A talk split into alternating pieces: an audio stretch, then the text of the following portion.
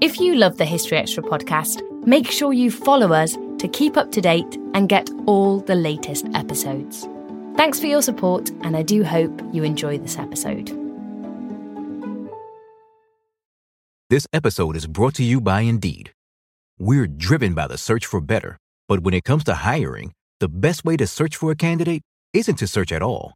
Don't search, match with Indeed. Use Indeed for scheduling, screening, and messaging so you can connect with candidates faster. And listeners of this show will get a $75 sponsored job credit to get your jobs more visibility at Indeed.com slash History Extra. Just go to Indeed.com slash History Extra right now and support our show by saying you heard about Indeed on this podcast. Terms and conditions apply. Need to hire? You need Indeed.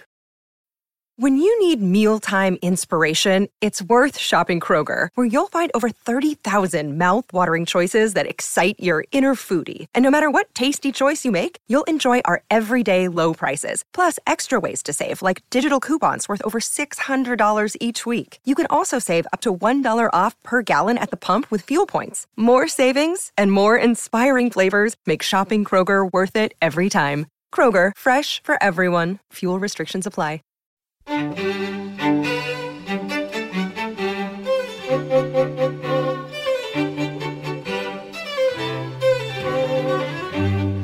and welcome to the History Extra podcast from BBC History Magazine, Britain's best selling history magazine.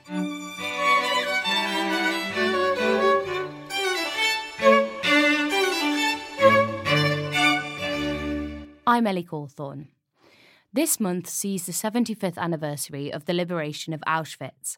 And today on the podcast, we've got a conversation about children who survived the Nazi concentration camps with Dr. Rebecca Clifford, Associate Professor of History at Swansea University. Rebecca is the author of an upcoming book, Survivors Children After the Holocaust, and she spoke to BBC History Revealed editor Charlotte Hodgman about 300 Jewish children who were brought to the Lake District to build new lives after surviving the Holocaust. So we've sort of were talking previously about this is a big year for anniversaries, Second World War anniversaries, particularly um, regarding around the Holocaust. Yes. Um, so we're approaching the 75th anniversary of the liberation of, of Auschwitz. Um, but we're going to sort of, we want to be talking about um, another perhaps less known part of this of Holocaust history, um, which are the the kind of the orphans of the of the Holocaust, the children who survived the, the death camps, survived the Holocaust, um, and some of whom came to Britain, to the, the Lake District.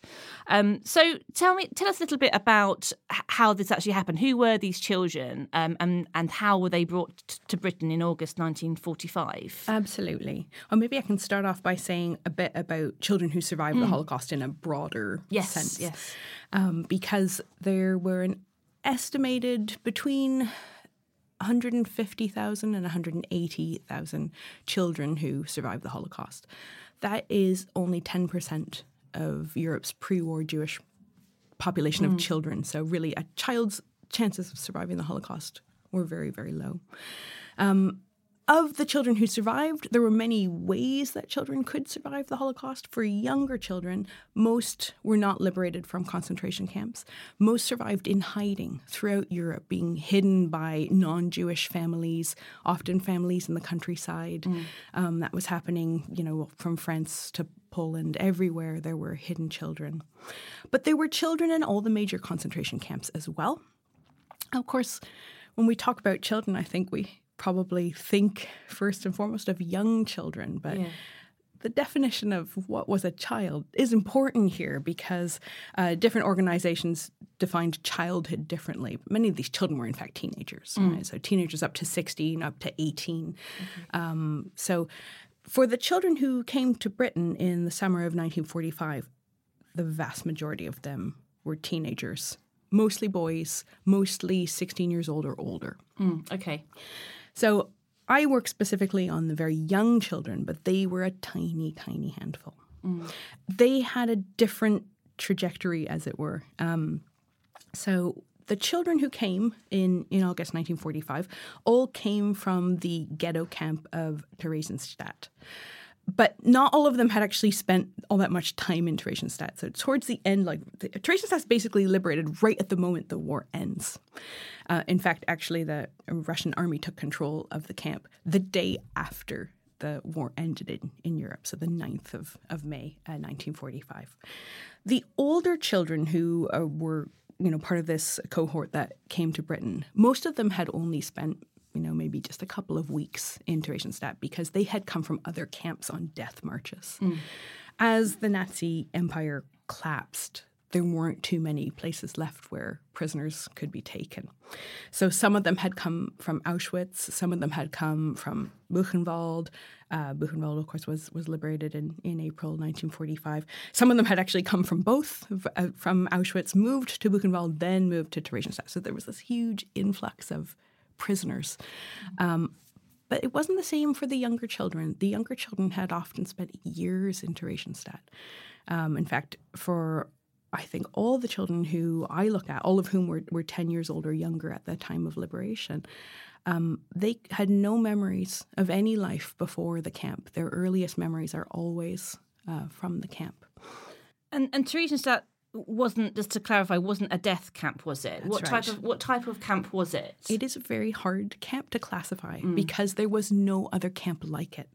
Uh, it's sometimes called a ghetto camp. It's sometimes called a transit camp. You could call it a concentration camp. It's all of them. Mm. um, it was a place that was envisioned as a sort of model camp which was really m- meant for show Okay. By then, the Nazis meant it as a sort of camp for show to prove to the Red Cross and other concerned international bodies that prisoners were being treated properly, which is, of course, completely untrue. Mm.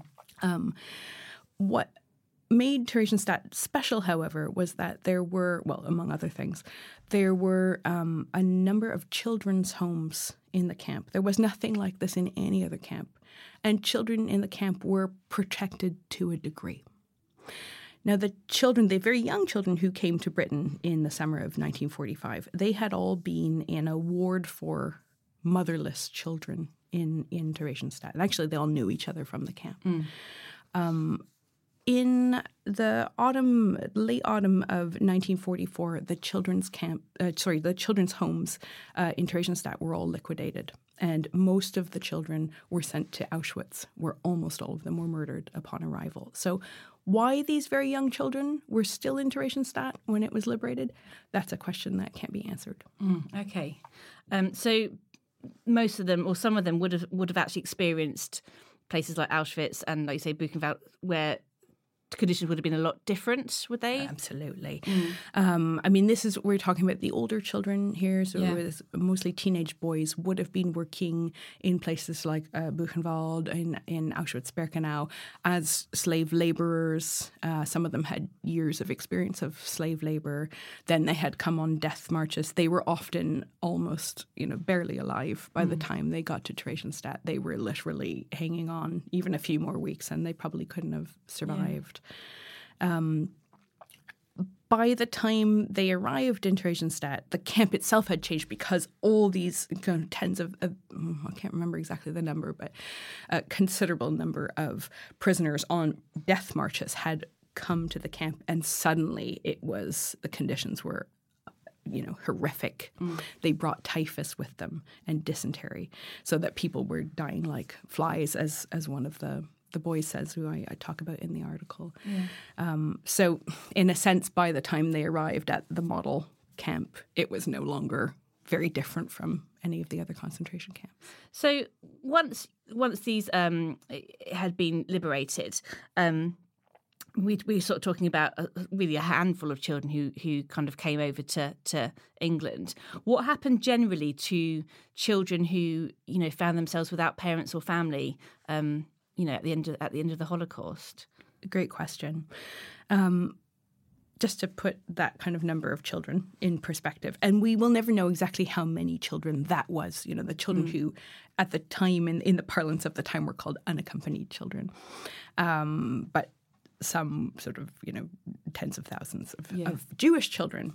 Uh, they were, of course, existing in a sea of 13 million children across Europe who had lost at least one parent in the war. So the experience of being a confused and unaccompanied child at the end of the war was not a, just a Jewish experience, it was a very common European experience for children. Um, there was a, a kind of, I think you could go so far as to say there was a sort of battle over who got to claim those children, in mm. fact, with a lot of different groups competing to claim the children. Um, there were reports at the time uh, in Britain, certainly that aid agencies who were looking for children on the ground in Europe, trying to help the children they found in camps, were sending back reports to you know the, the agencies based in London saying there's no young children left alive, but it wasn't true. There were young children left alive, not in, in enormous numbers in the mm. camps, mm. but the difficult question of who should get to claim these children made it very, you know, it wasn't straightforward where they could go. There were Zionist um, groups who wanted to claim the children for Palestine. There were local Jewish organizations who wanted to claim the children. Um, of course, their Jewish communities had been decimated. They were thinking about how can we regrow. Um, there were international humanitarian aid organizations um, like the United Nations Relief and Rehabilitation Administration. They were trying to decide, you know, if these children have surviving relatives, should they be returned to their relatives? I mean, fairly difficult questions mm. involved. Um, for the children that came to Britain, they there was a lot of work done to try to make sure that they had no surviving parents or relatives. Of course, in the end, some of them did, yeah. and these relatives were were eventually found. Not all of them went back to live with their families, however, and that was quite a a, a common experience if you look outside this small group of mm. children. Um, so there, so there were about three hundred, weren't there? Children, yes. sort of age toddler up to sort of 16 um, actually aged up to okay so the uh, British Jewish community um, negotiated with the Home Office mm. to bring these children and got the Home Office to agree to allow a thousand camp survivor children into Britain. The Home Office's own stipulation was that the children had to be younger than 16. Right. But knowing what the reality on the ground was going to be like, some of the representatives of the Central British Fund, which was the main agency, uh, took responsibility for the children, a Jewish British agency. Mm. Um, they said, well, you're going to have to allow for the fact that we might not know the age of many of these children. So even though the Home Office had said only under 16, 75% of the children were actually older than Oh, 16. Okay, yeah. Um, in fact, there were some that we, well, at least one that was even older than 18. I mean, you have to keep in mind these children were really good for obvious reasons at lying about their age. Mm. It had obviously kind of helped them survive, survive in yeah. cases. So they saw an opportunity. They were happy to pretend they were only 15 years old. Yeah. In the end, then they found that most of them were older. Very young children, there were not many. Yeah. Um, so one one question I, I was was wondering was why um, you mentioned in the piece that um, uh, the British government wasn't ke- keen on having any children come here, which kind of surprised me because um, you mentioned that you know th- there were sort of these images coming out from these concentration camps, and, and, Europe was finding out, or the world was finding out for the first time what had actually been going on. Um, why were the British government so reluctant to have to, to kind of to help these children? There are a lot of reasons, and just in the I don't want to defend the British government, but no one wanted to take these children. It mm. wasn't just Britain, I suppose. I wanted yeah. to say that uh, there was no country that was enthusiastic about taking the children. Although there were many, um, you know, Jewish uh, Jewish organizations that wanted to take the children. At the kind of level of national governments, there was no enthusiasm mm. anywhere. Um, in terms of why this was the case in Britain, Obviously, there was anti-Semitism. I, am not going to pretend that wasn't the case. There was certainly there was a group of um, conservative MPs. This was actually during the war and not after, who uh, wrote to you know kind of wrote an official letter saying we really we our Jewish community is big enough. We really don't want any more. Which, if you Gosh. know anything about the British Jewish community, you'll know it's not very big. Yeah. Um, even there was a fair amount of reluctance among British Jews as well, because they didn't particularly want to draw attention to themselves. There's obviously a long history of anti Semitism in this country. Mm. Um, there were fears that refugees from the continent with very different ways, with you know not able to speak English and different customs, would bring unwanted attention to the Jewish community as a whole. There were also concerns about you know labor issues, and so actually one of the stipulations um, was that the children would not work Mm. But keeping in mind that Britain was uh, unique in many ways because we had had 10,000 children come on the Kindertransport. Um, that there were kinder transport children that went to other countries as well, but mm. Britain took more than than any other country. So they were still at this point, you know, kind of during the war and afterwards concerns about what would happen to those children as well. So there was a possibly a kind of thinking that, well, we already have a lot of children. We don't know if we're going to be able to ever return them. We don't want any more. Yeah. So the Home Office um, uh, stipulated that the children who came, well, they came on visas that only allowed them to stay two years. Mm-hmm. The goal was uh, not for them to settle in Britain. That was never the goal. The goal was for them to come to Britain, have a period of recuperation, and move on. Mm. Um, of course, that's not what happened, uh, but the Home Office was was quite worried, and the aid agencies they had to, you know, they had to deal with that fear as best they could, which is why they effectively took over. You know, they took charge of the children, and all the funds for helping these children came from the British Jewish community. The government didn't add a penny. Right. Okay. Um, and there were sort of two. There's sort of two main women, weren't there, behind kind of getting the children here and and also um, the, the, Central British Fund. Um, so Alice Goldberger um, and Anna Freud. Um, tell us a little bit about those women. They sound quite remarkable. Um, there were so many remarkable women involved. Yeah. Actually, it's not just those two, um, but I oh. could we'd be here all day if I was going to tell you about all of them because this was humanitarian aid was in many ways a kind of new field. I mean, obviously had existed before the First World War, but this was a really a burgeoning field in which there were lots of opportunities for women to step into professional roles. Mm. So you find aid agencies like uh, the Central British Fund. There's a lot of women that hold very important roles in these in these um, agencies. Um, but in terms of the the two who you've just mentioned, uh, Alice Goldberger is an absolutely fascinating person about which I always feel like I wish I knew more. Mm. She never left any collection of her own personal papers that allow me to better see who she was as a person. But she trained in early childhood education and early childcare. She was from Berlin. Um, born uh, at the end of the previous century, she had a lot of experience working with young children. And she, like many uh, German Jews, left. Um, I don't want to tell you the wrong date, but uh, you know, there's sort of uh, an, an, an outflux of German Jews in 1938 39 before the war started. I think she arrived in Britain in 1939. Like many so called enemy aliens. She was then interned by the British government. She was interned on the Isle of Man. Um, but because she had this uh, experience working with children and was interested in psychoanalysis, she was uh, she was actually kind of you know helped out of internment on the Isle of Man by Anna Freud. Anna Freud, Anna Freud was, of course, um, the daughter of Sigmund Freud, but in her own right was uh, one of the founders of the field of child psychoanalysis. And she had a, a very important project during the Second World War. She founded and ran something called the Hampstead War Nurseries. The war nurseries were places where children who'd basically lost their homes for whatever reason, young children, mm. could go to live. There were three different sites for the Hampstead War Nurseries. And um, so children whose houses had been bombed or whose mothers were working uh, in the war industries and couldn't care for them could go to live in Anna Freud's Hampstead War Nurseries.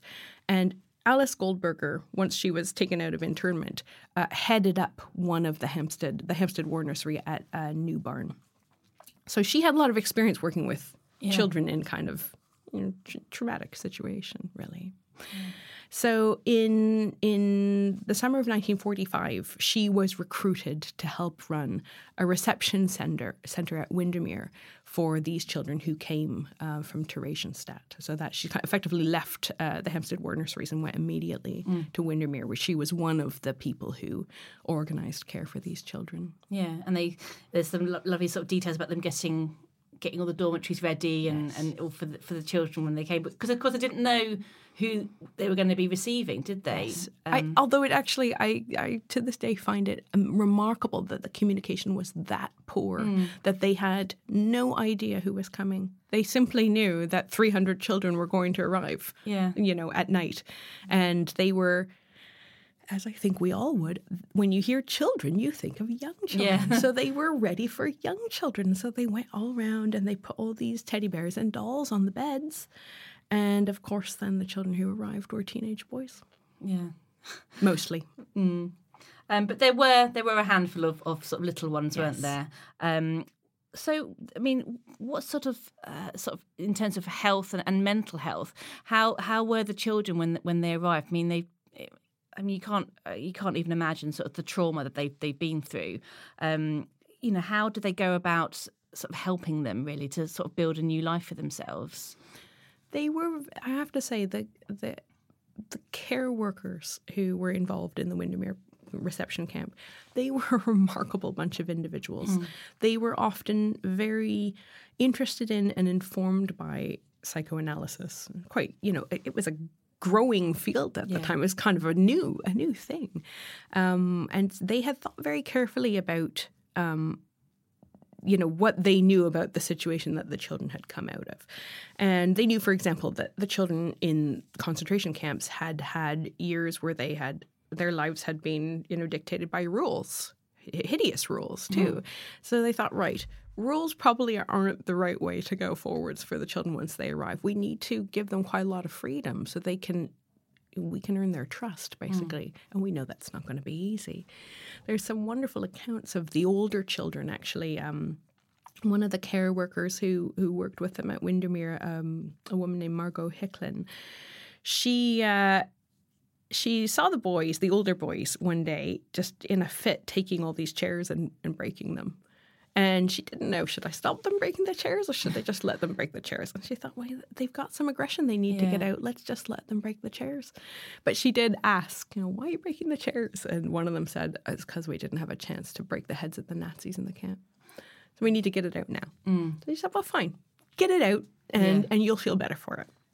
Which was actually quite a sort of radical approach to childcare, both at the time and, and now for that matter. For the younger children, I mean, the very fact that Anna Freud was involved should be kind of a big, you know, mm. signal that psycho psychologists and psychoanalysts um, were really interested. They were expecting the children to not be normal, as it were. In fact, the word they often used for the children was denormalized. Mm. There's a kind of assumption there. And actually, I think the children were probably much more normal than they gave them credit for. Um, but they kept a very, very close eye on these children, very carefully took notes on their behavior.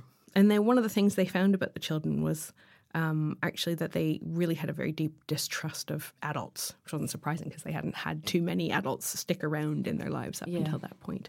But they had great faith in each other. They knew each other well. And so they um, behaved in a group. Um, the, the kind of role that normally would exist between a, a mother and a child, for example, a, a child and his or her parents, that was fulfilled by the group in the case of the younger children. And actually, in the end, um, you know, psychoanalysts like Anna Freud believed very deeply that normal development in a child came from a healthy relationship with a mother. These children deeply challenged that because they had not had any relationships with their mother. So the assumption on the part of kind of, you know, standard psychoanalytic theory was, well, they must necessarily then have have, you know, psychological problems in the end, actually, they they didn't, and so Anna Freud really had to revise her own thoughts and say, well, the group has stepped in here and has played the role of of Yeah. the mother and the father, um, and the children uh, yes, they had some strange behaviors, but they overcame them quite quickly. Yeah. Was that the same with the older children? I think probably yes. I mean, there was a really terrible and very damaging assumption that the children would not be normal.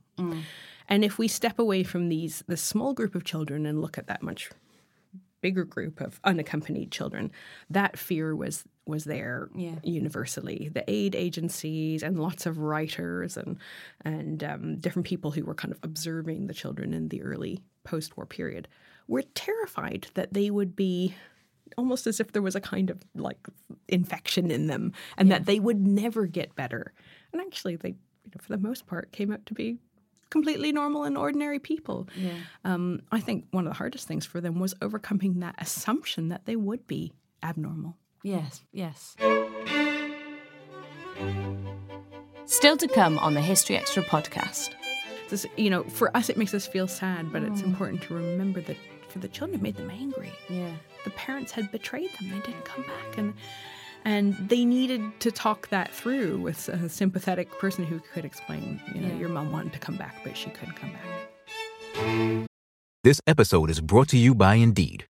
We're driven by the search for better, but when it comes to hiring, the best way to search for a candidate isn't to search at all. Don't search, match with Indeed. Use Indeed for scheduling, screening, and messaging so you can connect with candidates faster. And listeners of this show will get a $75 sponsored job credit to get your jobs more visibility at Indeed.com slash History Extra. Just go to Indeed.com slash History Extra right now and support our show by saying you heard about Indeed on this podcast. Terms and conditions apply. Need to hire? You need Indeed. We don't always realize just how much our negative thoughts and experiences stick with us and weigh us down. You may find your brain constantly running through a highlight reel of bad moments. That comment your friend made last week that hurt your feelings. That frustrating thing your mum does. Or that silly thing you said in a meeting. Maybe it's time to get it all off your chest. Whether it's a tiny annoyance or something much bigger, talking about it can give you some relief and lead you to a potential solution. That's where therapy comes in. It's a safe space to share whatever's weighing you down and learn to process it so your internal highlight reel can focus on the good stuff. And BetterHelp offers affordable online therapy on a schedule that works for you. Connect with a licensed therapist by text, phone, or video call. Start the process in minutes and switch therapists anytime. Let it out with BetterHelp. Visit betterhelp.com slash historyextra today to get 10% off your first month. That's betterhelp, H-E-L-P dot com slash historyextra. eBay Motors is here for the ride. With over 122 million parts, you can make sure your number one ride or die stays running smoothly. Brake kits, LED headlights, bumpers, whatever your baby needs, eBay Motors has it. And with eBay Guaranteed Fit, it's guaranteed to fit your ride the first time, every time. Plus, at these prices, you're burning rubber, not cash. Keep your ride or die alive at ebaymotors.com. Eligible items only, exclusions apply. Um, and what about health wise? You mentioned that um, in the piece that uh, one of the, the stipulations made by the government was that they all had to be sort of healthy children, but actually some of them had did actually have TB. Yes. Um, were there any other sort of health problems that kind of had res- as a result of you know the malnourishment and the, the conditions that they they lived in? So absolutely, um, and I think I mentioned before. You know, the children were good at hiding their age for good reasons. They were also very good at hiding illness for you know the same reasons, basically. Um, many of the children were ill. Um, although none of them were very ill or very visibly ill. And I've always wondered to myself I mean, as you've said, the Home Office stipulated they had to be well. And, you know, Britain had this scheme to bring over a thousand uh, concentration camp survivor children, but lots of other, several other countries had a similar scheme. And they all stipulated the same thing we will not take any child who is not physically well and mentally well as well. Of course, then unwell children did slip through that slip through the net. Um, for the younger children, a lot of them were suffering from vitamin deficiency. Yeah. Um, of the very youngest children of all, uh, two of the girls had uh, severe problems with the strabismus of the eyes from vitamin deficiency, and one of the boys couldn't walk very well because he'd been so deprived of vitamins. But it, they overcame these problems as they got nourishment, basically. Yeah. Uh, it took time. It took time to overcome them. I mean, young bodies rebound more quickly, Yeah. but um, you know, but it could it could take years. And for the older children who had TB, I can't remember which one of the children it was, but I remember reading this account once and very much stayed with me. It was just about how boring it was to recover from TB. I mean, keeping in mind we did have um, antibiotics; they had only recently come into use at the time, um, but still, uh, for treatment for TB was just a long, arduous period of rest, and some of them kind of were forced to rest for three years. And after being in the camps and putting their lives on hold, and they were like, you know, teenagers, they just wanted to get out and live, live. yeah. And it was just so horrible to have to wait and postpone life and wait and wait and wait. But they did eventually all get better. Yeah. Um, I mean, as part of your research, you've tracked down a lot of the of, of actually some of these children who actually came to Britain, um, and you've spoken to them, and, and you've you know you've heard their their sort of memories of that. Um, that must have been quite a moving and quite you know quite an extraordinary experience to to find these these these well men and women now. Um, how did you you know tell me a little bit about that? How did you find them in the first place? I think by accident, rather, because I have for the past many years now been working on a book, uh, not on these specific children, but very broadly on child survivors of the Holocaust. Um, and specifically, I, I have been interested in their post war lives, so how they kind of walked out of the remains of Europe and wa- and got on with their lives. And um, so when I was starting research for that book, uh, I'm an oral historian by training, so I you know my the main way I do research is by interviewing people, and that's what I love. That's my favorite part of my job. And so when I was starting this project, I um, I put out a call there's an association called the Child Survivors Association of Great Britain. And in their newsletter, I just put a little blurb saying, I'm writing a book on child survivors of the Holocaust. Uh, you know, if you'd be willing to uh, have an interview with me, I'd love to hear from you. And the first two people to contact me were actually two of the toddlers oh. who arrived. Wow. Um, so I had not known anything about their stories before that mm. time. So I really learned from them. And I just I just thought to myself, this is such an extraordinary story.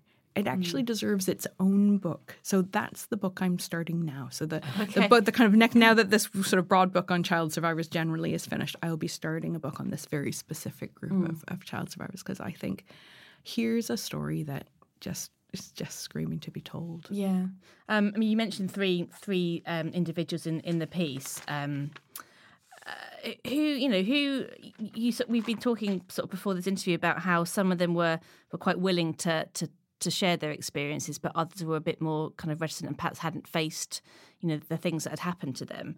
Um, you know what what you know tell me some of the things that you found out from some of the stories that you found out from these people that you you interviewed.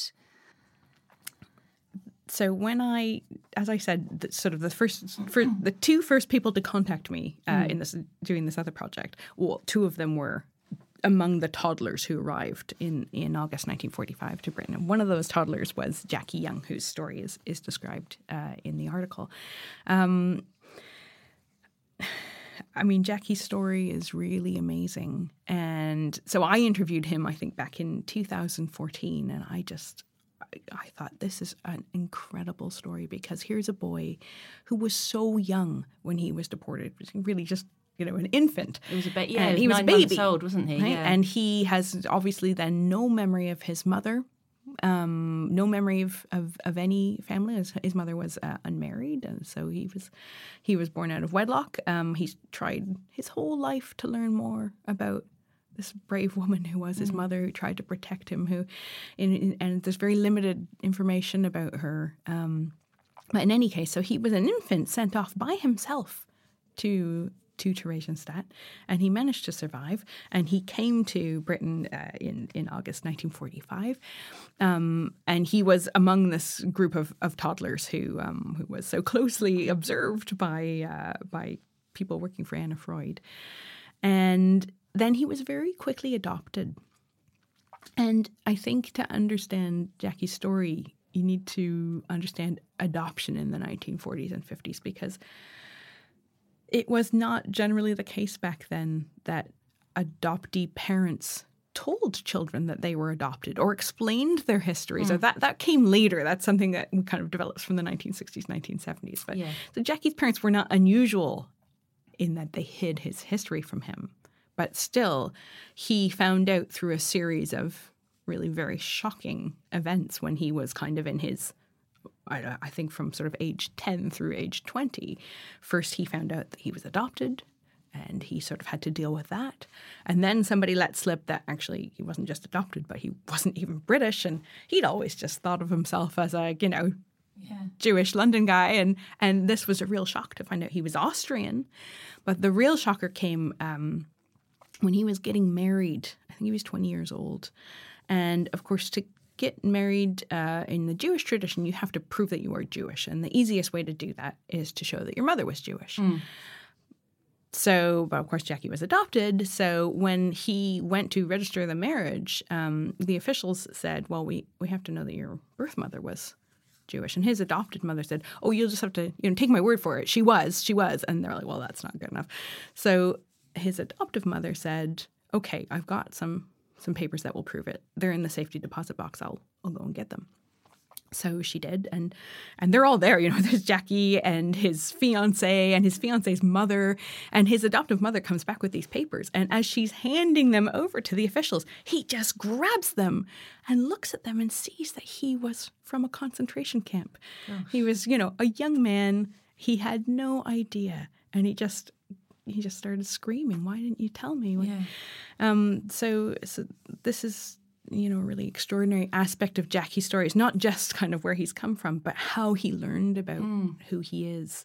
And I think he's certainly you know not alone in having spent many decades of his life then trying to put the pieces together to see who am I? You know, yeah. Where did I come from? Did he manage to find out um, about his mother in the end? He has found out a great, great deal, and yeah. he has done an extraordinary amount of research. but as uh, is always the case when you deal with the Holocaust, it's often easier to find out about people's deaths than about their lives. Yeah. And that's very unsatisfying in a lot of ways. Um, I have the experience actually from my own family. Uh, so my mother is also a, a, child Holocaust survivor, and and I was doing research trying to find out about her father, my grandfather, mm. and I found a great deal out about his death. But it's his life I want to know about, and that remains terribly, you know, that's intangible, really. So I think I know um, from talking to Jackie that the one thing he wishes so badly he had was a picture of his mother, but all the searching has never turned up a picture. Mm. Um, and and probably at this point he's done everything he can, and he's uh, had archivists working with him, and, yeah. and probably that that is not going to be possible. But he's certainly done a quite remarkable amount. I mean, in a way, um, for those who wanted to know about their past, they kind of had to become historians. Mm. They had to learn how archives work and how to crack them open. And yeah. sometimes they were working, you know, before the the, the end of the Cold War when it was very difficult to, not impossible to get archival records yeah. that were on the other side of the wall. Yeah. Um, and you mentioned earlier that um, some children did actually find out that they did have surviving parents. Um, and again, is uh, we mentioned one of one of those boys in in the piece. Yes. Um, what what happened? What happened there? So, in a broad sense, I can tell you about that specific case as well. But in a broad sense, um, I don't think we'll ever be able to establish just how many child survivors of the Holocaust had surviving parents, but it's probably a higher number than you would think. Mm. If you look at individual countries or individual regions, we can see that it's often about like a quarter to a third had at least one surviving parent. So it was not an uncommon experience to discover, oh my gosh, my mother's alive, my father's mm. alive. It was also not an uncommon experience to not really be able to make that relationship work again keeping in mind, of course, that survivor parents had gone, you know, they were often camp survivors as well, yeah. having gone through something psychologically very, very difficult to deal with. They also had nothing at the end of the war. Uh, the systems for returning property to um, Jews who had, who had had their property stolen from them, well, it was non existent in places. So they couldn't necessarily reclaim their homes. Um, and there was an enormous shortage of housing after the war. So they had nowhere to live. They didn't have jobs. They had no way to care for their surviving mm. children. It was quite common to feel that a child, especially a young child, would be better off in the care of an aid agency, you know, better than with an impoverished family barely scraping by. And indeed, um, when I think about the children who were returned to their parents in my broader study, well, none of them had a very good experience. Mm. This was a really very, very difficult experience. So, the specific case I, I talk about in the article is uh, Vicky Cohnheim. He um, was one of the children, obviously, who, who came to Britain in August 1945. And he the Alice Goldberger discovered in 1946 that his mother was alive. It might even have been late 45. I can't remember. Oh, so quite not, not quite not early on. Yeah. I think it was. I think it was 1946. Um, the Red Cross relayed a message that she was looking for her son. Mm. Um, she was working in Austria at the time. I mean, uh, she had survived quite a you know crazy journey on her own. Um, and there was a lot of communication for a long time about do we return Vicky to her or do we not return Vicky to her. She seemed to have by that point also have had uh, some other children by another father. There was a lot of debate about it, and in the end, she didn't take him back. So it wasn't up to her. She couldn't make that decision. There were lots of people involved yeah, in, in, the like decision, it. and there was a lot of wariness. I mean, mm. like Alice Goldberger was very worried. I don't have any doubt that she loved Vicky and she wanted to protect him, and she wasn't sure that returning him to his mother was really the best thing to do. Yeah. And so you can see in the archival records, there's a long debate. Of, what do we do? Do we send him back? Do we not send him back? Does she really? And then she was sort of moving around. She immigrated to the United States at a point. And finally, when Vicky was in his late teens, he decided for himself, well, I want to go and try to make this work. Mm. So he emigrated to the States to live with his mother, who was at that time living in a very, very small community, uh, about, mm, I think, like three or four hours away from Seattle. And he had a go of it. And like so, so many other child survivors, it did not work out. Um, she was struggling emotionally and psychologically in her own way, and they just couldn't connect. And of course, he he'd grown up and he'd never known her. Yeah. Um, so he ended up staying uh, and living in Seattle. He still lives in the Seattle area to this day. Um, yeah. But he left his mother's home fairly quickly, and and you know by that point he was a young man ready to make his own life. He went into the military and he tra- you know did his own training, and but that was a relationship that that did not work out, and that was not an uncommon story. Did they talk much about what kind of the experiences, or did they were those sorts of memories blocked out? So, I this is a really, a really interesting question, mm. basically, mm. because for many years. Um, I mean, these were children who who lived in a kind of ambit with psychologists, right? Because they, you know, these were these were in some ways Anna Freud's the, yeah. the children that she had worked to to make this home for, and um, there were a lot of assumptions about the nature of the children's memory.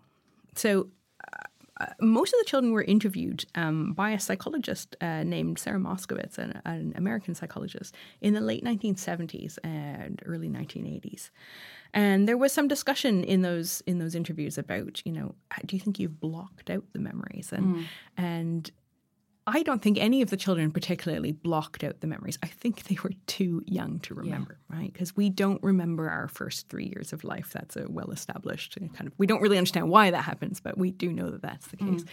So these children were, I mean, they were kind of around the age of three, four, five when they were liberated. So it shouldn't surprise us that they have fragmented memories. Yeah. That's the nature of how all of us remember our childhoods. And the only way that we're able to make a coherent story out of our childhoods is because someone helps us understand how those memories fit together. And that someone is usually our mother or our yeah. father. Right? If you don't have a mother or father, there's no one to help you put it together. So, so like um, there's a, another uh, child I discuss in the article, Zenka Husserl. She um, does have memories of the camp um, you know, but they're fragmented. Yeah. But they make sense, uh, you know, to a historian. I thought, oh, right, I get it right away. Uh, she remembers having her head shaved when she arrived to, you know, because because of lice, and she remembers screaming, and she remembers the guards who who um, the sorry the guards the the dogs that the SS guards had. Yeah. Um, one of the other children who I don't talk about in the article has this memory uh, of being kind of made one day to undress and then walk around naked in the sunshine.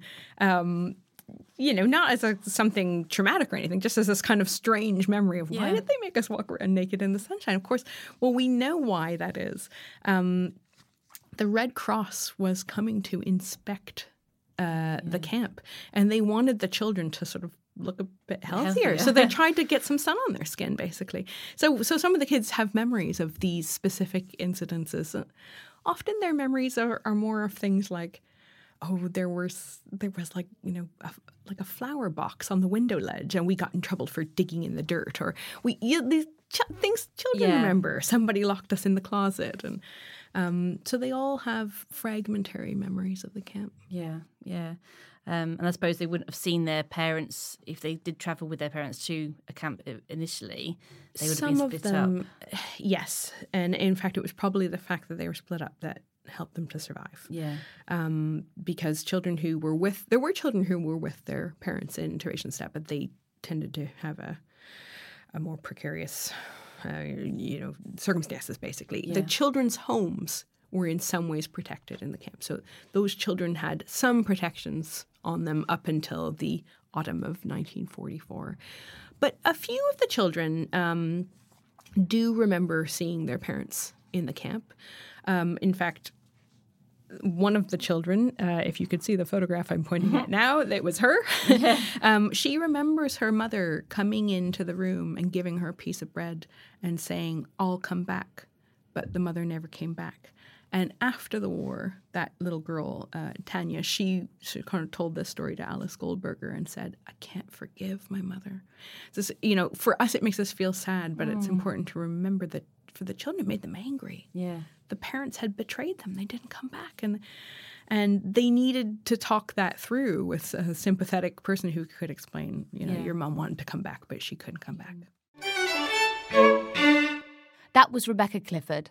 Her book, Survivors Children After the Holocaust, is due to be published in August 2020 by Yale University Press. Rebecca has also written a feature on this topic for the January issue of BBC History Revealed. You can read that on our website at historyextra.com forward slash Holocaust Orphans. This story is also the subject of a new BBC Two drama, The Windermere Children, which airs at 9pm next Monday, 27th of January. That's all for today. Thanks for listening. Today's podcast was produced by Ben Hewitt and Jack Bateman. We'll be back on Monday when Claire Wright will be discussing the battle for women's suffrage in Australia.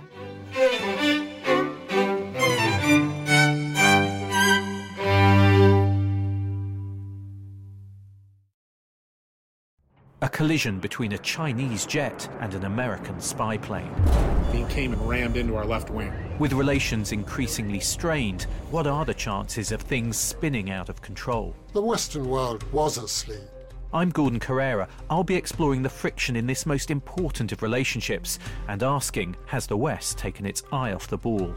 You cannot ignore China. From BBC Radio 4, this is Shadow War China and the West. Listen wherever you get your podcasts.